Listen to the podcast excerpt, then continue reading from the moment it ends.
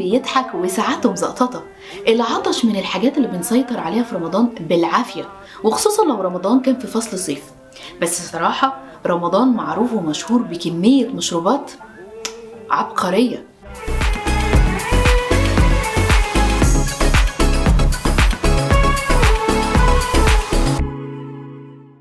من العصائر المميزة جدا في رمضان هو عصير أو مشروب العرق سوس وفي ناس كتيرة مش بتحبه وخصوصا الأجيال الجديدة مش بتستلذ طعمه.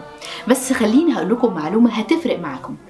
مشروب العرق سوس كان معروف عند قدماء المصريين بالمشروب الملكي وده لأنه كان بيعالج أمراض كتيرة خاصة بالمعدة وكانوا بيخلطوه مع أعشاب وأدوية تانية عشان يخبوا طعمه. أما في العصر الفاطمي بقى المشروب ده مشروب الجمهور وبقى محبب لده كتير من الناس. نبات العرق سوس أصلا بيتزرع في مصر وسوريا وأوروبا بس ما تفهمش يا أخي ليه العرق سوس ارتبط عند المصريين بشكل كبير جدا؟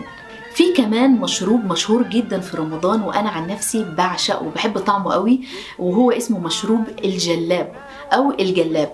والمشروب دوت هو عبارة عن خليط من التمر والعنب والمية ومية الورد ومشهور ومعروف قوي في دول بلاد الشام خصوصا فلسطين ولبنان وسوريا. يعني دايما هم اللي بيقدموه خاصة بيحطوا معاه صنوبر فوق كده بيكون طعمه رهيب.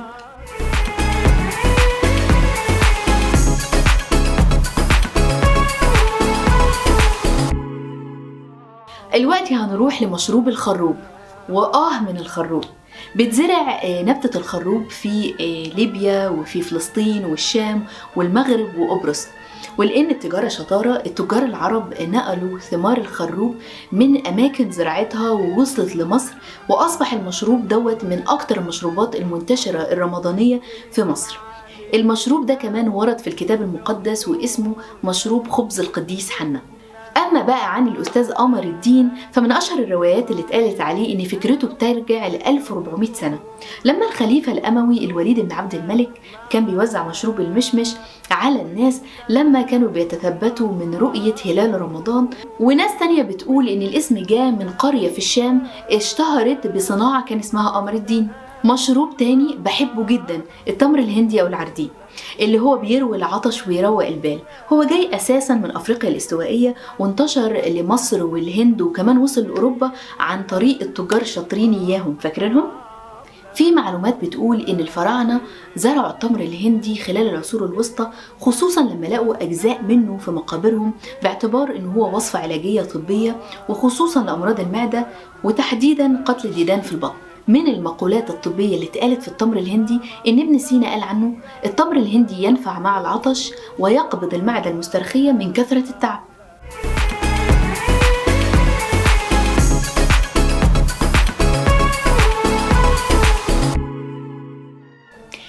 السوبيا بقى يا عزيزي عرفناها في عصر المماليك وفي أوقات الشدة لما الجوع كان بينتشر والناس بتثور وبيت المال الفلوس في بيت المال ما كانتش بتكفي كل الاحتياجات فكانوا بيلجأوا لمشروب السوبيا السوبيا عبارة عن مشروب بارد بيصنعه أهل الحجاز من الشعير أو من الزبيب أو من الخبز بقايا الدقيق الأبيض وطبعا ملوش علاقة بالسوبيا البودرة بتاعت دلوقتي خالص دي إحنا بنتكلم على السوبيا اللي بجد.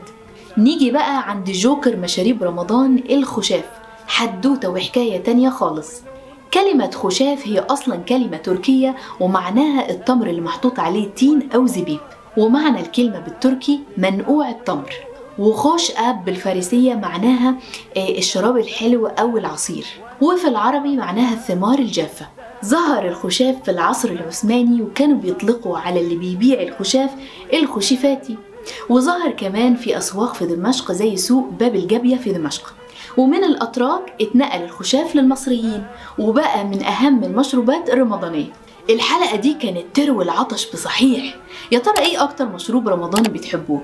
يلا خدوا صور للمشروبات الرمضانية وبعتوها لي في تعليقات على الفيديو وأنا كمان هبعت لكم مشروب المفضل وما تنسوش عشان نشير المعلومات ونحافظ على تراثنا الرمضاني في رمضان يا ريت like و share عشان الفيديو يوصل لأكبر عدد من الناس وأقابلكم مع بطل جديد من أبطال المسرح الرمضاني ليكم مني كل الحب رمضان سعادتي مع ريم صبري. برنامج رمضان سعادتي برعاية شركة إمباور أول شركة وتطبيق للصحة العقلية والنفسية للشباب في الشرق الأوسط. ولو عايزين تستمتعوا بحلقات برنامج رمضان سعادتي بالصوت تقدروا تسمعوا الحلقات الصوتية على أنغامي سبوتيفاي أبل بودكاست جوجل بودكاست ساوند كلاود أمازون بودكاست